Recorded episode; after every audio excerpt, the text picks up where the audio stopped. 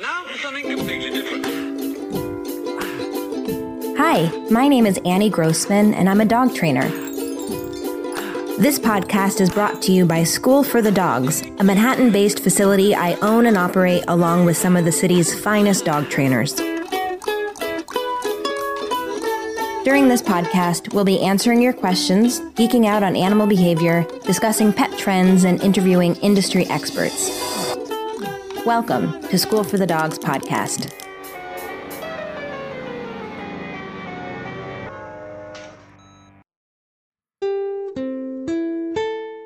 This week's episode of School for the Dogs podcast is sponsored by SaneBox, the email service that is designed to make dealing with email a breeze so you can spend more time training your dog and less time getting through your inbox.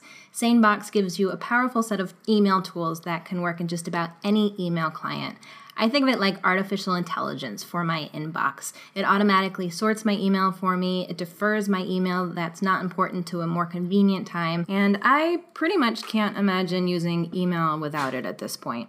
Check it out for yourself and get a $15 coupon plus two weeks free when you sign up at schoolforthedogs.com slash sane. So today I am interviewing a groomer. Her name is Ani, like me, uh, although she spells it uh, A N I, where I spell mine the more the more normal, boring way. Um, and Ani is an in-home groomer in New York City. She goes to people's houses. I'm really interested in in-home grooming. This concept of of a groomer who comes to you for a variety of reasons, uh, some of which we will get into in this episode. Um, but the main reason is I think it can really be the most dog friendly way to have your dog groomed. I think a lot of dogs get stressed out going to the groomer and you don't know exactly what's happening to them at the groomer. And the longer that I do dog training professionally, the more respect I have for groomers who really take the time to be thoughtful about how they're handling dogs during grooming and how the dogs are responding. You know, I used to think about a groomer kind of the same way that I think about like a shoe repair person. Like I just would bring my dog in, kind of like I bring my messed up shoes in, and then they would fix the dog, like they fix the shoes, and I would pick them up and and all would be well, and I didn't really need to know about what went on in the interim period. But the fact is that grooming can be really traumatic for a lot of dogs. So I give a lot of credit to groomers who not only um, put in a lot of time and effort to acclimate dogs to the grooming process, um, but also who are willing to be transparent about it. And if you have a dog groomer coming to your house, whether or not you're actually involved in the grooming process, you can at least be there to make sure that your dog is feeling comfortable. And if your dog isn't comfortable, the good news is grooming is usually not something that has to be rushed. Uh, it's something that can be done over um, a period of time, whether that means a groomer showing things that you can do to help your dog get better or feel better about grooming, or having the groomer come again. But uh, it doesn't have to be a, a one one stop process. And uh, at School for the Dogs, we are encouraging our owners, our dog owners, from the time the dogs are puppies. Really, it's something that we we try to drive home in puppy kindergarten to think about husbandry as part of training, to think about how you can make your dog feel comfortable around the equipment you're going to need to use with them or other people are going to need to use with them from a very early point, and to get them used to being handled. Uh, I think it's a really, really big favor that we can do to our dogs. So, high five to all the in home groomers out there uh, I would love to share information about good in home groomers throughout the country uh, with my listeners. So if you have an in home groomer that you recommend, please go to our Facebook group, which is facebook.com slash group slash uh, school for the dogs and share the info there, or you can go ahead and um, send me a direct message on Instagram, and I would love to try and compile some kind of list. Uh, Luxury Groomer is Ani Corliss's company. Uh, there are a few other in home groomers in New York City that I know of, and I will link to them in the show notes. Um, but uh, I am excited to share this little peek into the groomer's life. So my name is Ani Corliss, and I'm the founder of Luxury Groomer, which is a luxury house call dog grooming business in the Manhattan area. And how long have you been doing grooming? Uh, I don't want to age myself, but we're coming up on a good 20 years. 20 years. So how did you first start getting into grooming as a business? As a business, well, I started grooming when I was younger after working at vet clinics. You know, I started in kennel work and then as a vet assistant. And uh, when deciding whether or not to become a tech or a groomer, um, I found out about grooming school and gave that a shot. And after three years, I actually opened a salon in St. Louis, where I'm originally from. And I had that for five years. And then I moved to New York and started doing house call because here um, I ended up liking that a lot better. When was that? Uh, I moved here in 2010, and I worked uh, for some salons around the area for a while. Got to know the industry, got to work with some really incredible people, and founded Luxury Groomer. Started doing some house call on the side in probably 2013. Uh, we got our LLC in say probably 2014, um, and been doing that solo ever since. So, tell me a little bit about the process of training to become a groomer, because I think it's something that a lot of people don't know don't know a lot about, and I, I understand it. It involves quite quite a bit of an education. Is that right? It does. So it can happen, and it's a really multifaceted thing. I think, like anything you do with your hands, where for one, you never stop learning. Um, but you can start two different ways. You can either start in a grooming school and take that. They generally last 12 weeks or so. Sometimes there's more advanced schools that you can go to for some further education. But you start either in a grooming school or you start as a bather somewhere, um, an assistant, and then just hope that they kind of teach you a little on the side as you go. A lot of people really do both. You kind of come out of grooming school still needing a lot of education, so you'll then hopefully get to work in a salon with some more experienced people and then kind of apprentice for a long time. Similar to hair hairdressers, but the schooling, our start off schooling is a lot shorter than say um, people that do human hair because I think they go to school for a year, maybe two, before that apprenticeship. So we start off, you know, learning the very, very basics in a grooming school, and then everything else after that is self education because there really is no um, requirements as far as state or federal uh, on dog groomers. So it's up to you to learn from either your bosses or doing your own self education. There's seminars and things, and of course nowadays with the internet, there's tons of resources. But it is a hands-on thing. You really got to get your hands on dogs and be around people that uh, do really great work. And there's multiple different ways to do that. Um, but it's just a lot of you got to you got to go for it yourself and, and do a lot of self education.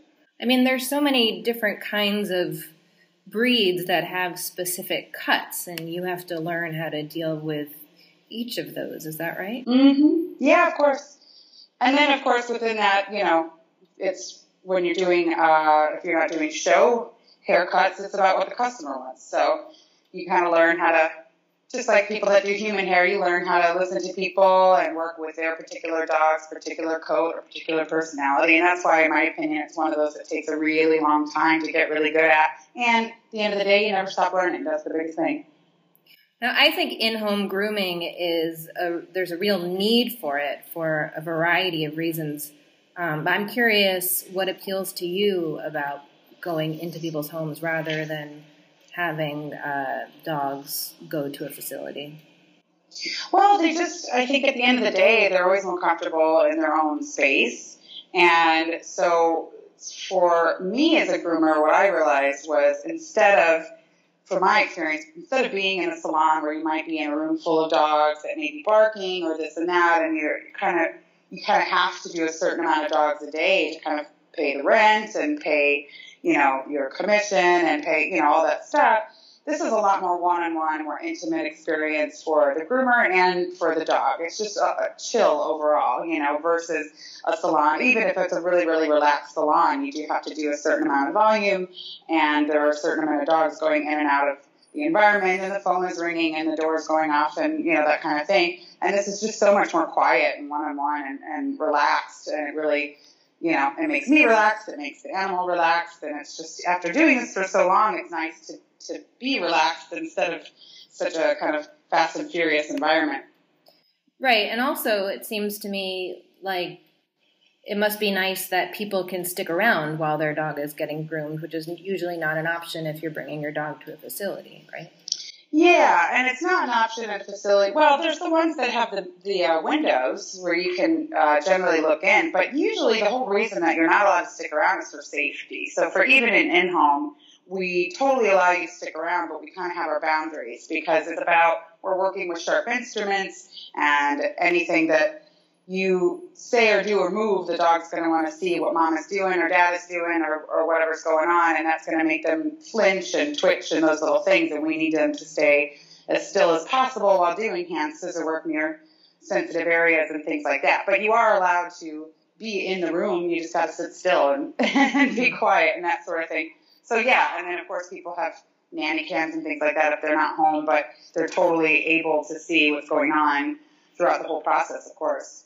Yeah, I mean, it seems to me like dog grooming dogs could get really stressed out in grooming situations if they're dropped off somewhere. I mean, first of all, they're being handled by someone they don't necessarily know.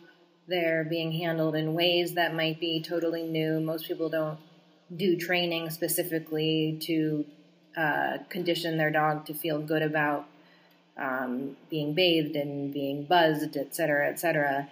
Um, and so then on top of that being, you know, brought into a, a facility and put into a, a, a, cage, seems like a whole lot of stress. It's amazing. I, I'm always amazed with how well my dog does, does with it. Because I think he must not even, you know, I guess at this point he figures I'm going to come pick him up, but a lot of dogs might yeah. think like I'm being left forever.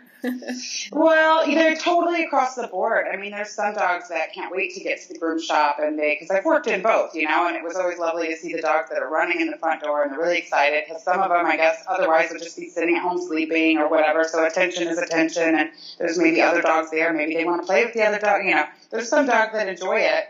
Um, I don't know too many that actually enjoy the bath. They just put up with it. But you get a few of them that'll jump in the tub and this and that, uh, and are perfectly fine going to a groom shop and they sleep most of the time they're there and this and that. Then there's the others that don't do well just in an environment that's not, you know, known to them or even just smelling a bunch of other dogs or hearing too many noises.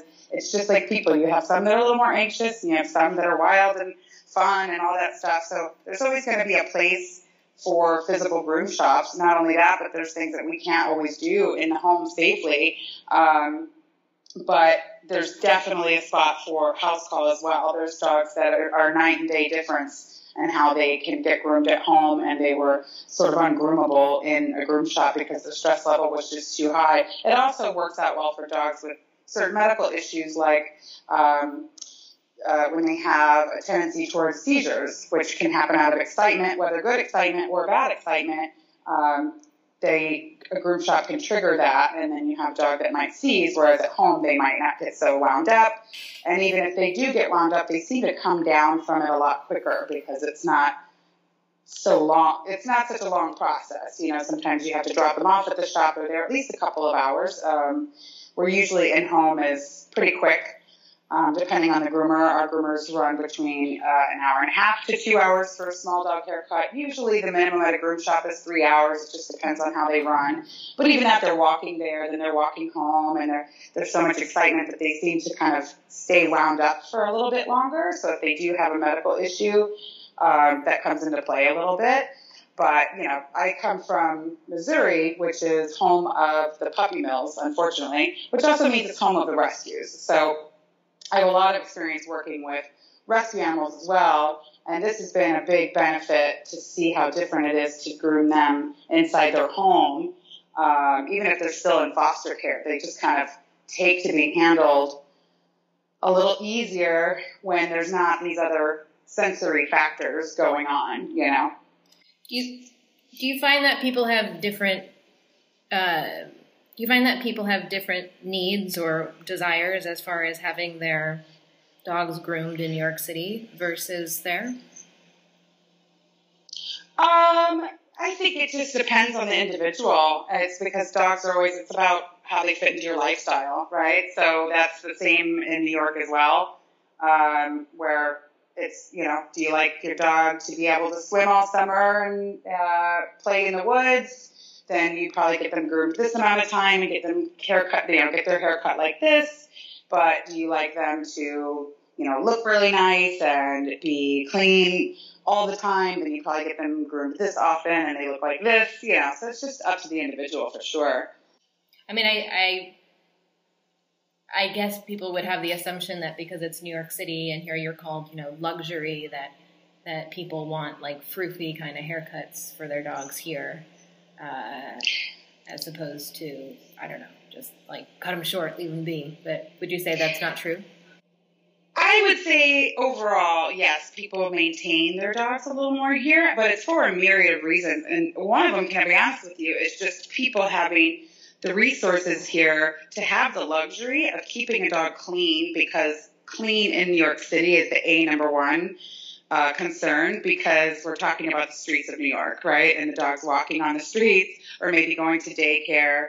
Um, so it's not like, say, in suburbia in Missouri where they're just letting them out into the yard. When they say they're dirty, it's just some physical dirt. In New York, it's like street filth, right? So so if people have the means and have the, the luxury to be able to keep their dog clean, that's usually the first and foremost concern that I hear. So if I have once a week clients or twice a week clients, it's not because of, you know, some uh, reason that they want it to look like a show dog. It's usually because they want it clean. Um, and then beyond that, I would say it's 50 50 if I do froofy haircuts. I would say, honestly, the style right now is not too froofy. Like the most popular breed coming up right now is the Labradoodles, and everyone tells me, please don't make it look like a poodle. So I think actually kind of a shaggy au naturel is what's popular right now, but that still takes quite a bit of maintenance. Um, what are your prices like compared to bringing a dog to a facility in New York City? So the facilities vary quite a bit in prices as well, but I would say that we're at least we're probably definitely more expensive uh, because in a salon, they do say, you know, depending on the groomer, six to 10 dogs a day, where we do like three to four because we're commuting and we're just doing one on one. So also in salon, you might have, you know, one dog in um, the dryer or with a bather and while you're trimming another one. So you have that kind of uh, ability to do more than one at once. But, you know, we're coming just to you and doing your dog straight through. Um, so it cuts down. So of course it costs a little bit more and of course, we make sure to hire only the absolute most qualified groomers because they're one on one inside your house. So they have to be fully, fully trained and of the top, you know, highest quality so that they can be alone without a manager or, you know, they're not still apprenticing or anything like that. So yeah, I would say, I would say we're more, but I would say it's fair. Uh, can you talk numbers or are you not comfortable doing that? Oh, yeah. So our small dog haircuts start at 200. And I would say a salon, if you're uptown, is probably around 130 or 40, whereas downtown can be as low as 60, 75 dollars the last I heard. So it just kind of varies. And you bring all your own equipment then, right?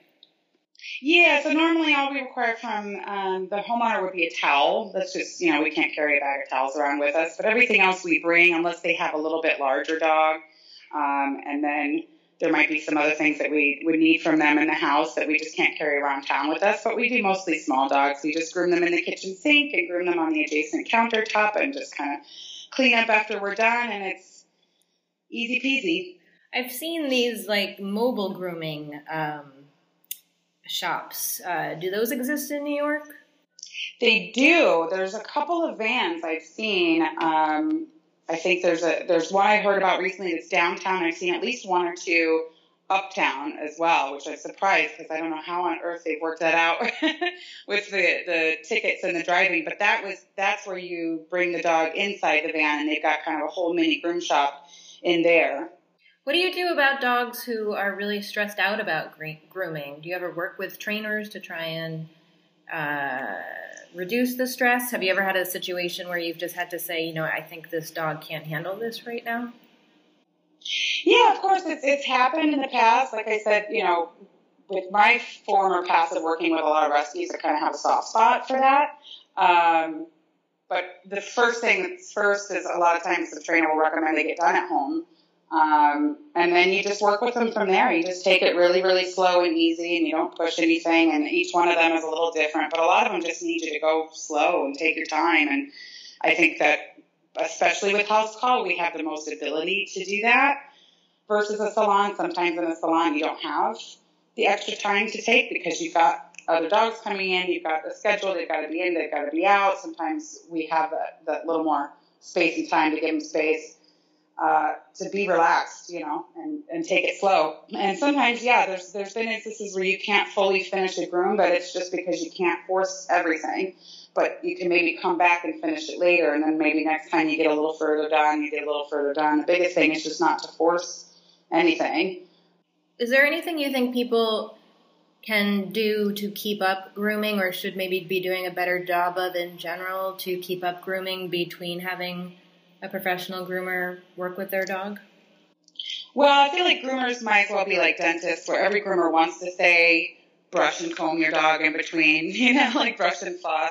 But it's just not realistic for a lot of people. We have some people that are great at it, and, you know, we call those unicorn people that we come in, the dog's perfectly brushed and combed out. More often than not, people may attempt it and they think they do a good job brushing, but as not a professional, they don't realize that they haven't gotten all the way down to the skin, and then we still have to say, I'm so sorry, your dog's matted. Um, so the biggest advice I give people is you, if you don't think you're a professional with brushing and combing your dog, then just keep it at a haircut that's at a maintenance level that matches your lifestyle. And if you want, a lot of people like to bathe their dogs in between, and water actually causes and tightens uh, mats and knots. So the biggest advice I can give people is if you just can't go without bathing your own dog in between, then I suggest keeping it short because if you do bathe it without brushing it properly, your groomer will tell you your dog is matted and you end up in the back and forth about either dematting or shaving and all that other stuff. Uh, we're not making it up. if they get in the water and it's not brushed properly, especially these curly breeds like the doodles that are so incredibly popular right now, um, even just one time in a good rainstorm or in a pool or in a bathtub, if they've got enough hair, can mean that they have to be almost shaved the next time. So I would say the best thing people can do is just listen to the groomer and come up with a haircut that matches their lifestyle realistically. You know, if you're not going to brush your dog, fine, totally fine. Just keep it on the shorter side so you don't have to worry about it, you know? So do you think most dogs then don't need regular baths, even if they're, you know, regardless of the kind of hair and fur that they have? Oh, I think it totally depends on the lifestyle. It depends, you know, how dirty your dogs get and how much you feel they need to be bathed. It's just if you feel it needs to be bathed once a week, but you want to keep three inches of hair on it but not brush it, then you definitely need to call your groomer to come over once a week and do that. or you need to just keep it short so you can throw it in the tub once a week and not worry about it. And this time of year, what's popular too is going to the beach and going to the swimming pools. So a lot of people can have maybe a summer haircut that works for the family during the summer. And then you can grow it out and have a little longer and shaggier in the winter and do it that way. The condi- conditioner isn't going to help, or some kind of. No, to be honest with you, it's technique, and honestly, it's it's harder than it looks, and it sounds silly. It's harder than it looks. I've been trying to train clients to brush dogs for 20 years, and like I said, most people just don't do it properly. Um, but in fairness, you know, when we train even a bather, they can spend a few months before they hand me a dog that's properly brushed out, and they're doing it all day for a living. So it is much harder than it looks, especially with these uh, curly haired breeds or these thicker coated breeds. So I'm not faulting people at all. They generally usually give it a good shot and, and don't realize that it hasn't been done properly. Unfortunately, that matting all happens down by the skin where they've missed it. And if they don't get that, then it doesn't matter what part was brushed out or not. The dog might have to be shaved or dematted, and we don't do a lot of dematting um, at Luxury Groomer just for ethical reasons. So usually it would be a matter of saying, you know, it's got to go short. Uh, so that's the biggest advice I can give people is if you're going to have it get wet often, without having a professional in between to brush it, I would keep it on the shorter side.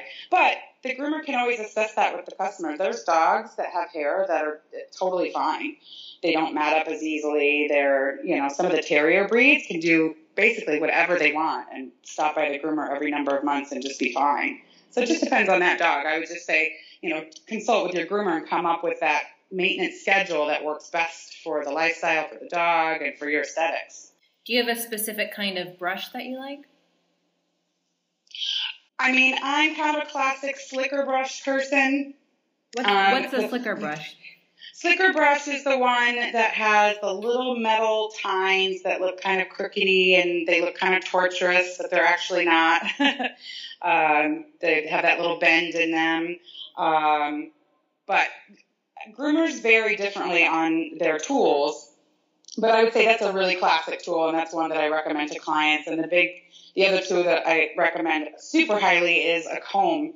You want to get a slicker brush and you want to get a comb because the comb is what lets you get down by the skin and find out if you actually have them all the way brushed out. Uh, if you use a brush without a comb, you're just not doing it right. so you want to use that comb and get all the way down to the skin and see if you can get it all the way out that's how you'll know. And usually the hardest places to brush are the most important to get to. So maybe the armpits and the chest and the belly and the insides of the legs, wherever they might wear a harness that rubs on their hair is definitely important to get to. A lot of people tend to kind of just kind of go down the back like petting a cat and then everything else is a mess. So you'll, you know, want to really get in there. And one of the suggestions I have for trying to brush at home is uh, do like we do. So if we come to your house and we put the dog on a counter and say, okay, when you go up on this counter, now it's time to be groomed and it's, um, you know, d- down to business time, then do that. You know, put your dog on the counter or put it somewhere raised that the animal knows when I'm up here, this is when we get down to business. And sometimes it's a lot easier because I know that they're uh, sometimes kind of combative and wiggly and all that stuff um, for maybe mom and dad at home, whereas the groomer comes and they're just totally fine. Uh, and a lot of it has to do with that. They've never been asked to really do this before and behave for this. So sometimes putting them up in a certain area that lets them know when we're here, we're, you know, getting down to business and this is what we're doing. Sometimes they behave a lot better. That makes sense. What's that kind of brush? I suddenly forget what it's called. That kind of like a rake-like brush with very, very fine uh, teeth. Do you know what I'm talking about? And just gets off a ton of hair. Um, oh, like the um, the brand name that's most popular is the Furminator. Ah, that's it, the Furminator. What What are your feelings mm-hmm. about the Furminator? That thing gets gets tons off, huh? Yeah, so that would just be about using it on the correct breed, right? So you're not going to use a Furminator on uh, a Yorkshire Terrier or a Shih Tzu. You're going to want to use it on a dog that sheds. Um, and you want to be gentle with those because they do have a tendency to, if you if you're rough enough, they can cut the skin. So I do tell people to kind of let the brush do the work. Don't put too much pressure. Uh, but you'd use that on something like a Labrador or even gently on, say, a French Bulldog, something that kind of sheds that little bit of hair. Uh, but you wouldn't use it on a dog that just has long hair, you know, no poodles, no Yorkies, no Bichons. You wouldn't use it on that kind of hair. But yeah, they definitely work. Um, I groom my dog myself uh, often. I just kind of mm-hmm. buzz him down as as short as possible because he does like to swim and we travel a lot and um, and I figure he kind of looks cute no matter what. So if I could just mm-hmm. get his hair real low, but so I wonder, do you what kind of equipment do you suggest to someone like me who um, is just looking to to get a good a good shave down? Does it can you get like a cheap buzzer? Does it make a difference if you get a more expensive one? What's your opinion on that? Uh, I would say definitely go more expensive. I mean, I'm always nervous to tell anybody to groom their dog at home. Uh, but if you're going to do it, and I have to give you recommendations, then I would say definitely invest in something that's considered professional because I've seen a lot of those. Um, even made by the professional companies, so say Andis, for instance, comes out with a home grooming set, and I think because they're so cheap and the blades are a little weird and the attachments that go onto them, I actually find them quite dangerous. So I think you'd be better to get a professional clipper with a professional blade like a groomer would use. And, you know, you can have somebody advise you on what blade they would use for your dog and maybe watch a little tutorial and have them describe how to do it. But those ones they sell in the stores are really, really strange. And the most time I've seen people use them, including myself before I became a groomer, uh, they're really, um, really high instance of cutting the dog's skin. So even though it's going to cost a little more, if you're going to do it, I would definitely get the, the more professional equipment. It would be a lot safer. And what about the whole uh, trend of what's it called, like creative grooming? Um, mm-hmm. Where do, where do you fall on that? And actually, maybe you can explain a little bit what that is to the uninitiated. Sure. So, what creative grooming is is it's when a groomer does really interesting cuts on the dog. It usually involves a lot of hair dyeing. Um, they can sculpt their hair into crazy, fun shapes or story themes. Uh, they also what's popular now or gaining popularity is using even a little bit of uh, Swarovski crystals and de- you know decor in their hair and uh, lots of really fun, funky braids, even involving some hair curling and straightening. Uh, and things like that. I think creative grooming is super cool. Uh, I know a lot of people, it makes them really uncomfortable to look at a dog that has had a lot of dye put on it and had these really crazy cuts because they're immediately thinking, what did the dog have to go through to have this done? But people do it on dogs that tolerate it, meaning they actually enjoy being handled for that amount of time. They sit on the table, they're usually falling asleep. Um, and, you know, if anyone remembers being a little girl and having someone play with your hair, they're usually the dogs that feel like that about it.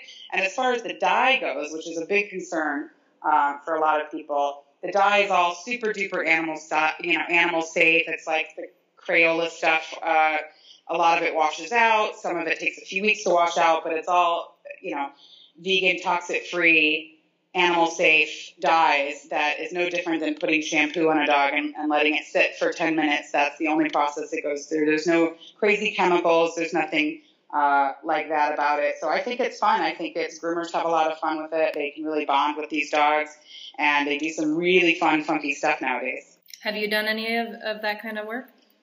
When I first started, I got interested in it and was playing with it a little bit and had some fun with it. But now, especially that I'm doing house call, I don't have anyone really asking for it, so I haven't had opportunity to play with it. But of course, I follow all these people that do it on uh, Instagram because it's so fun to see. It would be kind of messy in someone's home, but I would love it if somebody asked me to. Well, maybe maybe this year for Halloween we can have you in do some do some of that. Absolutely. I think what's neat about it is um, I went to um, in Hershey, Hershey uh, Pennsylvania every year. They have a big grooming conference, uh, mm-hmm. and I went to one once where they had uh, they had people doing the creative grooming and and um, I thought it was sort of an interesting creative outlet, and I it, I did it did seem to me like the dogs didn't seem to mind it at all. And in fact, it seemed to me like maybe they, or I'm sure a lot of them uh, enjoyed the attention they were getting from looking, you know, so interesting. But but also, um, I find a lot of times when people put their dogs in costumes, I think the the the dogs are actually really stressed out being um, being put in costumes that are can be prohibitive and uncomfortable and and strange. Whereas with the creative grooming, they're they are only wearing their natural stuff. So mm-hmm. I think it's kind of like for Halloween or something. It's sort of an interesting. It could. I wonder if it could catch on as a uh, as a way to celebrate those holidays and do something fun with your dog. That's not forcing them to wear a costume that they're uncomfortable with. Perhaps. It could, it could. I mean, creative grooming is usually quite involved process, so it does right, depend yeah. on whether the dog's going to tolerate it. But there are things out there now, like um, little stencils that you can use those Crayola blow pens on, and at least just give them a little stencil, maybe on their rear or something like that. That's kind of cute. Uh, there's simpler things as well, or you can even just put a really crazy bandana on them or whatnot. But like what you saw in Hershey takes weeks and weeks of preparation and then hours of grooming in a moment. So, you know, for the average average dog, that's probably not going to happen. Uh, and if you look at it too in the, the creative grooming uh, for the dogs in Hershey, most of those are poodle breeds. Uh, and poodle breeds are working dogs. So they do like doing a job, which in that case is standing there and, you know, behaving and, and getting their, their body worked on and then walking around and showing everybody. Uh, but they take really well to it. They're eager to please. They're working breeds, so it may not seem like the job they were meant to do, but that's part of why sometimes they take so well to that sort of thing is they're still doing a job. So in fact, it is working their mind because even just standing there and focusing on standing there and being still and being good is working their mind. And so they do they do actually enjoy that. And then they walk around, they don't necessarily know, I think, that they look any different, but they are getting a lot of reactions from people after that, and they just feel really proud of themselves after that. So, one of my goals with this podcast is to encourage people to think about different jobs that they could do.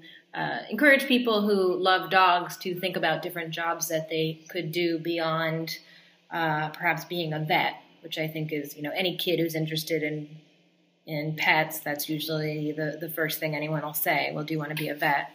Um, but of course, I see so many different kinds of fun, interesting things within the pet sector that might appeal to people. What would be your pitch to someone who's looking for a new career and uh, and has thought about grooming? How would you how would you sell it as as a, a job that uh, is is worth the, the time and investment? Sure. So for me, grooming combined a couple of things that I really, really love. You get to play with puppies all day, first and foremost. Um, secondly, the creative element. You know, I, on the side, I play music, I do photography, so I tend towards a lot of creative things, and this gives you a lot of creativity. You are hand scissoring and sculpting each and every one of these animals. And say versus uh, a vet, even though groomers definitely have uh, more difficult dogs to work with, and you might end up with rescues or um, upset dog or whatever the case may be. Overall, the dogs are happy to be around you. You know, you're doing something relaxed and nice. Uh, versus in the the vet, they're usually there having something done that they're not so happy about, or you see a lot of kind of you know sad things. You're, I mean, you're in a medical facility. So for me, it was uh, one of those where I could have a job working around dogs that wasn't necessarily as sad as sometimes working in a vet clinic was, and involved a lot of the creativity and uh, is you know usually a relaxed environment. Uh, at least what I have with with uh, house call, it's a, a, really relaxed environment. So for me, it, it's a, the best fit. Interesting. And have you found it hard to to hire groomers? You have one one employee, is that right? I have two right now. Yeah. So um, it is hard to hire very, very qualified groomers. I think, especially with house call, like I had mentioned before, they have to really be uh, top level because in a groom shop you're still working around people, so you can still learn from other people, and there might be multiple levels of experience going on there, but everyone's you know they're together. Whereas when you send someone solo into someone's home, they have to be fully, fully, fully top level qualified because there's no one else there to learn from. So um, I think that's harder to find, um, but I've been lucky enough to find some people that are of that level. Is there like a, a Harvard of grooming schools if someone's looking to to get into it that you would suggest that they go to? There's some pretty serious schools over in Japan they take it pretty seriously over there. There's some schools I would love to go to over there, even though I've been doing this so long. Um, but really, what groomers how, do how long, is how long are those? I'm sorry. Of, how long are those kinds of programs? Oh, I would have to see. I would have to see. I think they're broken up into different uh, levels, so you can choose how many levels you would take. Mm-hmm. Um, but I don't think they're you know years or anything like that. I think they're still in, in the weeks, but they're just um, supposedly really really great grooming programs. Um, the things that groomers tend to do though is go to a lot of these uh, seminars and, and continue self-education and then they can actually get certifications uh, through independent companies that do uh, you can get individual breed certifications and then you can get your master groomer so you've done uh, lots of certifications and lots of uh, paper tests and this and that So again, these are all just things that groomers do for each other. None of this is required by any state or federal requirements. I'd actually like to see that changed personally. Um, but you can put yourself through these extra bits of education that can go on for your entire career. So it's it just depends on how committed you get and how serious you get into self education. For someone who's just starting out uh, in New York, is there a place, or in the New York area, is there a place that you would suggest? Uh, to be honest with you, I don't know much about the schools here. I heard about a couple of them, how they used to be years ago, but they're under different ownership. And to be honest, I just haven't heard either way. So I wouldn't be able to recommend that. Uh, but you can always still find those uh, groom shops that will take you on as a bather. Uh, I mean, I think any groom school is going to be sort of similar because I don't know any uh, here that are, you know, very, very long programs. So I would sort of assume you're going to learn about the same amount of stuff in the same amount of time. How long are so the just, How long are the programs usually? I'd have to look up to be sure, but a lot of them average around 12 weeks. Okay. So you just have to see if, if there's 12 weeks or maybe 16 or maybe 8. I'm not really sure because I haven't looked into that in a long time. Um, so some people start with grooming school and then go to apprentice, or some people go straight to trying to get a job as a bather and apprentice that way. I think either way is fine, to be honest with you. It's just about how much commitment you've put into your own education and the place that you've gotten into to apprentice. Because, of course, if you're in maybe a not so great shop, you're not going to learn a lot, you know. So if someone wants to find you, what's the best way for them to get in touch? Sure, just luxurygroomer.com. Um, email info at luxurygroomer.com. Uh, you can also, a lot of people enjoy the Instagram, so you can find us on Instagram at luxurygroomer as well. Great. Well, thank you so much. Anything that we didn't touch on that you that you want to mention? Uh, just please keep the pets safe out there in this hot heat and hot asphalts. Yeah, what can people do about their dog's hot feet? Would you do you give suggestions on that? Honestly, the best thing you can do is test it out yourself. If you can't hold the back of your hand on asphalt for more than five seconds, you're going to burn your dog's paws. And uh, so, do you suggest shoes or? Um... You could try shoes, or just make sure to that they don't go out in that kind of that kind of um, extreme heat situation, you'll have to find, you know, where you can set them on grass or whatever. But shoes, shoes would be best if you can. Thank you very much, Ani. Thank you. Our woof shout out today goes to a dog who lives right nearby, School for the Dogs' is East 2nd Street location. His name is Jimmy Buckets. This is a dog who has a, uh, a trademarked hairstyle. His owner keeps him in, I guess, what you would call a lion cut. He's a golden doodle with a huge mane. The rest of his hair is cut short, except for this uh, beautiful mane area, and uh, it's very cute. And he gets lots of attention. His owner says that people stop him on the street all the time and that he seems to really enjoy all the extra love he gets uh, from his do. You can find him on Instagram at Mr. Jimmy Buckets. And our fun dog fact of the day is that, contrary to popular belief, there's no such thing as a non shedding dog. All dogs shed. Some dogs just shed a lot less than other dogs. It's also untrue that some dogs have hair and some dogs have fur. Whatever you want to call it, it's all the same thing. The thing is, every hair on your dog will eventually die and fall out and be replaced by a new hair. It's just that some dog breeds have hair that grows for a much longer period of time and to a longer natural length before it dies and uh, gets shed. What's true is that dogs who have what we think of as hair, their hair sheds uh, less and has a growth pattern that's much more similar to our hair, human hair, uh, than dogs who have what we tend to call fur.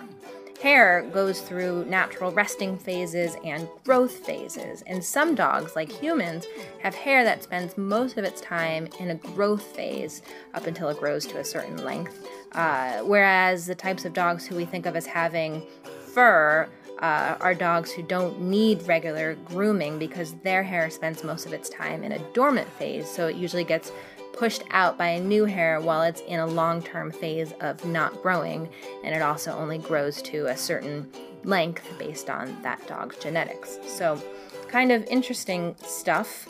Uh, I will share a link to more information about this in the show notes. There's a great article in um, one of my favorite publications, Whole Dog Journal. If uh, you're a dog nerd and you're not familiar with Whole Dog Journal, check it out. This episode has been sponsored by SaneBox.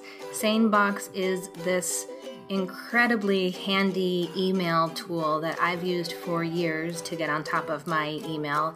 I honestly don't really know how it works. It's kind of like magic, but basically, you can train it to figure out what emails are important, what emails are junk, and what emails fall kind of in that middle gray area things that you will want to read, but you don't really need to deal with like right away.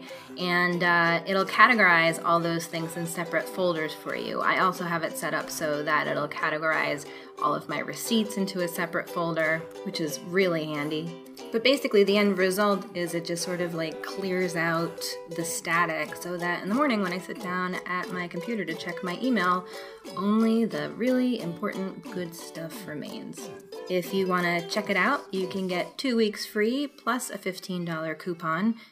Just sign up at schoolforthedogs.com slash sane. Thanks so much for listening. You can support School for the Dogs podcast by telling your friends about it, leaving a review, or shopping in our online store. You can learn more about us and sign up to get lots of free training resources when you visit us online at schoolforthedogs.com.